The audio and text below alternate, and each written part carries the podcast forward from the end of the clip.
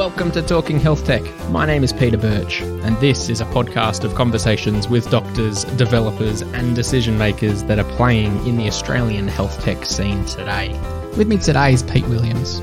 Pete's the co founder of Medipass, a digital healthcare claiming and payments platform for providers and insurers. Before starting Medipass in 2016, Pete was co founder of Localz, a VC backed startup that powered last mile delivery experiences for major retailers and service companies. Prior to joining the startup world, Pete led consumer and high value payments technology, including HICAPS, at National Australia Bank. He was also employed by KPMG, where he worked on financial services and payment projects around the world. Hey, Pete, thanks for joining. Thank you.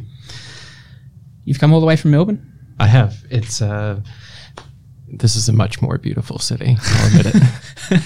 I've gone for at least 20 episodes without making a Melbourne weather joke. But you actually you don't sound like a Melbourneite and you don't have a beard, so I'm guessing that you're you're originally from somewhere else. yeah, that's right. So originally born and raised outside of Detroit, a lovely city, Yeah. and ended up moving over here to Australia in 2006. Good call. And stayed. Loved Yeah, it.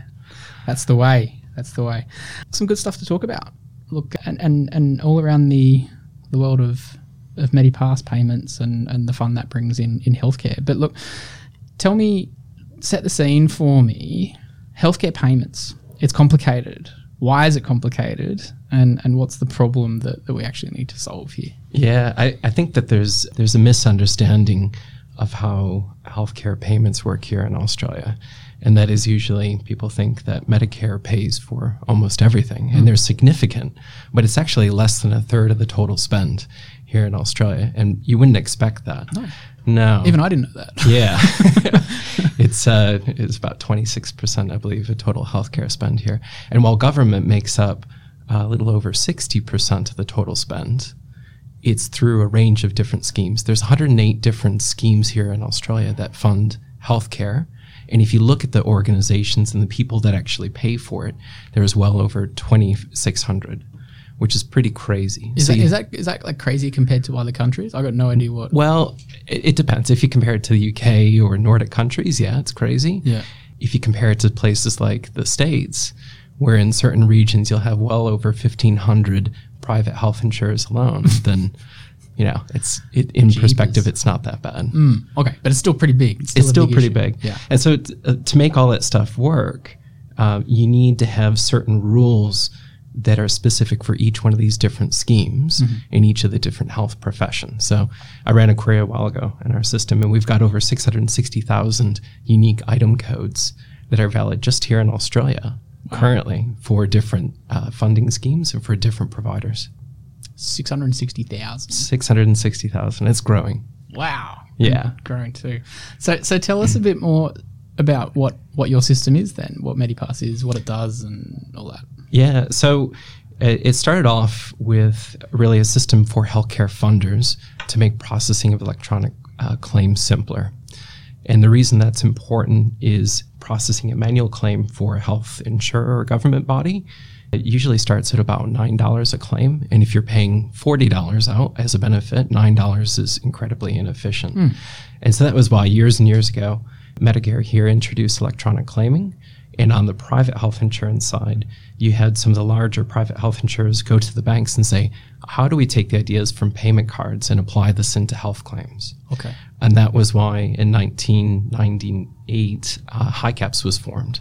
Right. And it was the experience where you could have these different health insurers here. You could put in certain item codes for a profession and a charge amount and send that electronically off to a healthcare funder and know instantly whether or not that claim is going to be accepted or declined or if it's only going to be paid on Right. a partial amount. Rather than taking the invoice from the physio and then lining up at Correct. NIB and then and saying, in, yeah, in that experience around the world, you know, aside from some of the Nordic countries, is completely manual. So you don't know who's going to be paying for what Right. until after you've launched it, and that mean that puts a lot more burden on the patient or the claimant to take on that uh, task and have knowledge of how to code it for different funding schemes. So that's why when I first came here in 2006 and I saw how Medicare was being run and I saw how HICAPS was being run, being able to go to a dentist, have a service done, punch in a couple of numbers, and instantly only having to pay my small portion of it, I thought it was like a, a magic experience. Hmm. Because in the States, you probably wouldn't even know what was going to be owed for another 60 days. Oh wow. Yeah. okay. That's hard. So we, we, we saw that as a beautiful experience. And it works well for some government funders here, and it works well for some private health insurers. But there's a lot more than just those two bodies. Mm. There's a number of compensatory funders here. There's a number of overseas funding schemes. There's a number of other private schemes here that aren't electronic and that are paper based. And so we first started by addressing that and saying, how do we make everything electronic, real time, and transparent to give that same kind of experience? So that's one side of our business. The other side of the experience is for um, healthcare providers, and that is having one consistent interface to go to, no matter who's ultimately paying for it, and being able to lodge it through and get an instant response back. So how's, so so what does that look like? Is it is it a is it a terminal? Like like how, I'm just trying to picture it. Like if I was if I went to my my physio and they Yeah. were using Medipass, what are what are they what are they doing? So what they would do is they would interact with our platform in three ways. Yeah. So the physio, if they're using one of their integrated practice management systems, they'll just type in an invoice as they normally do. They'll hit submit. You see a brief little page that pops up and says uh, Medipass, and we've confirmed everything. If there's any issues, we'll let you know right there. You hit submit, and it goes back into the PMS, and that's done. So it's almost, uh, in some ways, it's totally transparent. Yeah. The other ways that we work is some providers don't have a practice management system. And in mm-hmm. the allied health space, we did a query, it's about 42% of providers don't use a PMS. Wow. It's Yeah. crazy. and so we provide a lightweight interface that they can just lodge electronic Yeah. claims and And payment that's what- requests. sometimes all they want or need. Or yeah, that- that's probably exactly. got It's, it's just something really simple for them. They don't want the complexity of all the other systems management. I like I like the simplicity, f- especially around something that's so crazy like like payments. And there's there's all these other growing and emerging kind of government schemes in Australia, like like NDIS and aged care. And if you ask me to explain those systems, I would kind of stop there and go, I don't know. Do you do you guys get involved with those as well at all? So they're like you said, they're they're new and growing schemes. In the case of NDIS, it's an absolutely fantastic program that's been put in place to help people with certain disabilities. So for uh, children, it's early childhood intervention, and for those over the age of seven, it's really support and inclusion for those people. Okay. And there's not many programs like it in the world, but it's fantastic. It allows people with certain impairments to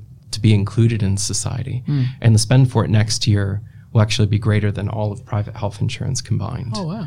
It'll be about 80, what is it, 82% the size of Medicare next year. I didn't know it was that big. It's massive. And then if you look at other programs like aged care, aged care has been growing uh, significantly with an aging demographic.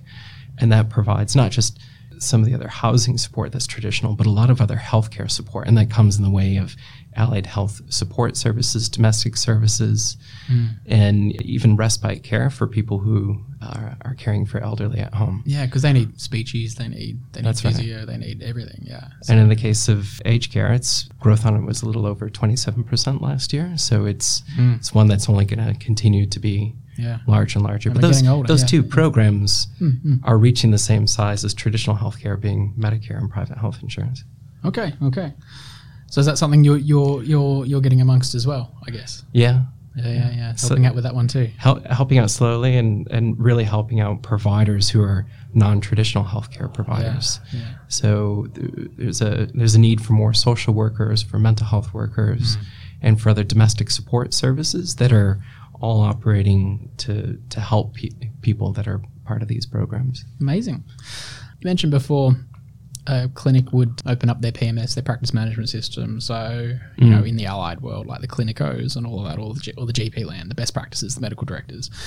If you're integrating with them, I imagine you're you're pretty reliant and in, on kind of working very nicely with the practice management systems, but also the payers as well, I guess, like because you'd have to integrate all on that side too, or, or however that whatever language you use in that. How how reliant are you on on the success of those players for for the success of Medipass? Yeah, big time is the short answer. so patients won't use our service unless provider accepts it, and Yeah. a provider won't use our service unless enough of their funders are that they use hmm. are being processed through that platform. So we've actually taken a, a different path than most other startups, which was starting with the funders, and most of which are government and other large institutional And after securing enough of those, and we have of that 108, we've got 62 currently enabled right now, which puts us actually at the most enabled of any Sure. here in Australia. That's. But it's still, we have a long way to go. Uh, starting with that base, and then after reaching enough critical mass, going out with a product to healthcare providers and having a utility for them. So if you're dealing with the the patients as well, so you're you're both B two B and B two C, right? Is that Well, it, sort of. We, although consumers use our, our service, and if you go on to places like Specsavers, which is one of the large optical providers, Yeah. you can claim you know through their website Yeah. with us, and Yeah. you can use our app. But consumers or patients are really the beneficiaries of all this. Hmm. They don't pay anything to us for it, and while we have some engagement, it's it's relatively lightweight, and it really beca- it's because of that engagement that they have with a provider and being mm-hmm. able to accept that form of payment or claim mm-hmm, type. Mm-hmm. so? From my experience, integrating with with Medicare, that's hard. it's it's it's like just trying to do some of the basic stuff. It's look, I, I think it's actually moving in the right direction. It's getting harder. Right. Um, so as of- yeah, yeah. Well, a- a- so in June of this year, in order to integrate with um, Medicare, all of your developers have to be based here in Australia, and your entire operations staff has to be Australian citizen with negative vetting security clearance. what? Yeah. Jeez, I'm, I'm glad I don't do anything with Medicare anymore. I was gonna say. But these are all these are all movements in the in the right way, and that's yeah, I guess so. Yeah. Yeah, greater privacy and confidentiality of the information, and Yeah. really raising things within healthcare to a bar that's been applied to other domains like financial services. Yeah. Okay. Okay. Yeah. Wow. Wicked. So look, I mean, it's from what I can tell, the whole kind of healthcare payment space is a seems a pretty competitive one. I, I like, I've seen a bunch of other systems to to solve different problems for payments in healthcare. So I guess you know it, it is a big problem that needs to be fixed. So I guess that makes sense. How have you found competition in this space, and and what do you do to cut through? Yeah, there's look, there's there's a lot of competition in this space. It's no different than than other payment technology where there's quite a bit of tech, quite established incumbents. But then you've also seen new entrants come in, uh, Braintree and Stripe and even Square, Yeah. And offer something that's really compelling. And what they how they've been able to do it is simplifying the experience is mm-hmm. by providing a wider range of payment options on there and making the rest of the business administration a lot easier than what it traditionally was. And so we take a pretty similar lens to it, which is how do we make that experience simpler? How do we offer access to the longer tail, which is traditionally more administratively expensive to manage? Mm. And th- that's how we that's how we really compete. So we don't we don't compete just on saying, "Hey, we'll run a credit card, we'll run Medicare." It's you you might be using as a as a physio some several hundred different funders on there. And we'll give you access to all of those and make it simple and consistent. Hmm. Okay, okay. Because looking at your so just just on a different kind of train now. If I'm looking at your bio, startup land is is not new to you, but you did do that move from you know big company to startup, which every sensible person does when they're in a very big organization. From my personal experience, uh, previous startup, yeah, yeah, it's, it's the way to go. It's the only way to live. But your previous one, Localz, so you founded that as well. That, that was more kind of around the. I, I don't know the product. Is that around the retail space? They're two very different. it- it's another things. one that you you probably never seen, and and actually some of the best experiences are like that. But Yeah. like here in Australia, Woolworths is a large customer of ours, and Dan Murphy's. But when you place an order online, everything that happens after that, so picking, packing, notifying a customer, getting a package from what's called a dark store into the retail store that you ultimately collect it at. Yeah. There's a lot of orchestration and choreography that happens behind the scenes. Yeah. And so that that's basically what the technology does. Wow. Is there any similarities or, or, or things you can leverage off one to the other? They're very different industries. Totally different industries, and uh, going into Localz one wasn't initially an intentional one. It was something that we learned about, and but the core technology and the way that you approach orchestration and working with multiple parties, a lot of those patterns are similar. Yeah. Okay. Okay. So, so Medipass is just in Australia right now? just Australia right now. We like so Australia is incredibly advanced, not just in healthcare but also payments technology, and it's, it's one of the re- yeah I yeah didn't know that. yeah we are we are way far ahead in terms of payments technology. I must have really high expectations. so I'll put it this way: like try and pay for your rent in the states, and ask Yeah. how it's done, oh, okay. How is it done? or how you pay for your mortgage, literally. So how I have it set up. Yeah. You still have one in the states. Yeah. is that I have a recurring payment and the bank literally prints a check, puts it in an envelope, and mails it to another No. bank every month. What? Yeah. Like, well, True. really? Yeah, there's no other way to do it. You can do some direct debit arrangements, but you don't do that on your rent. You don't do it on mortgage payments or other things, which is pretty crazy, right? Because Yeah. we've had electronic payments here for ages, and now with things like the new payments platform, you can, you and I can pay each other Yeah. up to ten thousand dollars in five seconds, and there's no cost for it whatsoever. which is how everything should be. Yeah. Yeah. But we are much further ahead than most other nations. yeah. So, is there anything that you're like?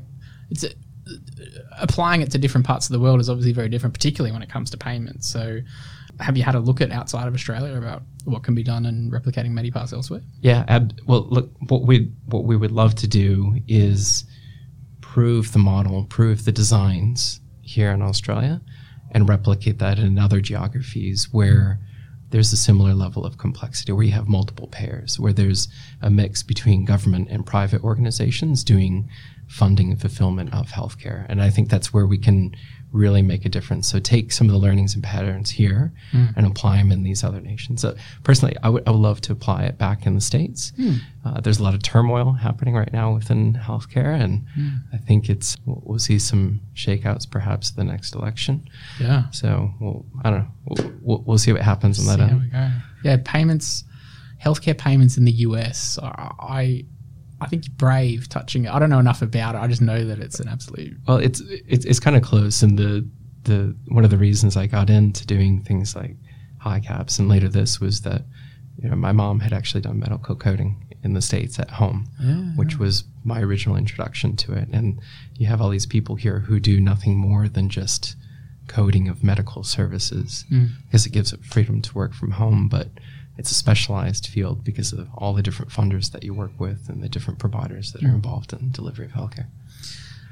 So you spent a bit of time doing HICAPS as well. How come HICAPS haven't, or, or anyone? I'm not just picking on them, but anyone like you know the big organisations that connected to banks and everything. They've, they've got a lot of a lot of I think a lot of coin to splash and a lot of kind of reach and networks and everything. You'd think they'd have the capability to, to do something like what you guys have done from startup from scratch, which is Well, I, we so we have a relationship with the bank. Yeah. So NAB Ventures has a significant investment into Medipass, yeah, but we work with a number of those other organizations as as partners. So it's not not really competition. There's like most things in healthcare, it's there's a lot of co-opetition, which is Yeah. how do you bring something better for everyone by by teaming up, and some of those teaming ups may be non-obvious. Hmm. So there, like, the banks certainly could do it. And in fact, when I was in the bank, and I've worked for actually for previous engagements with all the other big four banks here, hmm. they're fantastic at scaling a product that's already well established and absolutely terrible about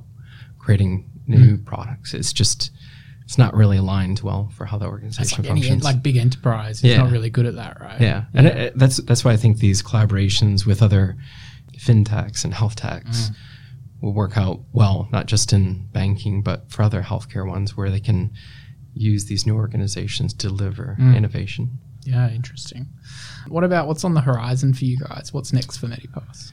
Uh, so more more funders, more professions or modalities that are supported. So just last week we launched uh, Department of Veteran Affairs. We're now doing doing that, which is fantastic. Yeah. Um, we will be supporting a lot of the non-traditional healthcare providers that I mentioned, doing services for aged care, NDIS, compensatory insurers. So it'll be fantastic. And then ultimately, I hope um, that we'll be able to take the experiences that we're developing here in Australia and apply those in other geographies.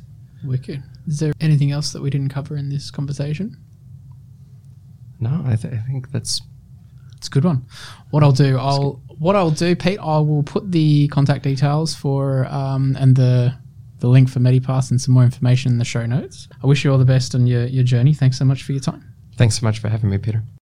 Thanks for listening to Talking Health Tech. My name is Peter Birch. Go do some stuff on our socials and website, share it with some people, and give us a nice review and a five star rating because it all helps to spread the word and get people talking. Until next time, I'm out of here.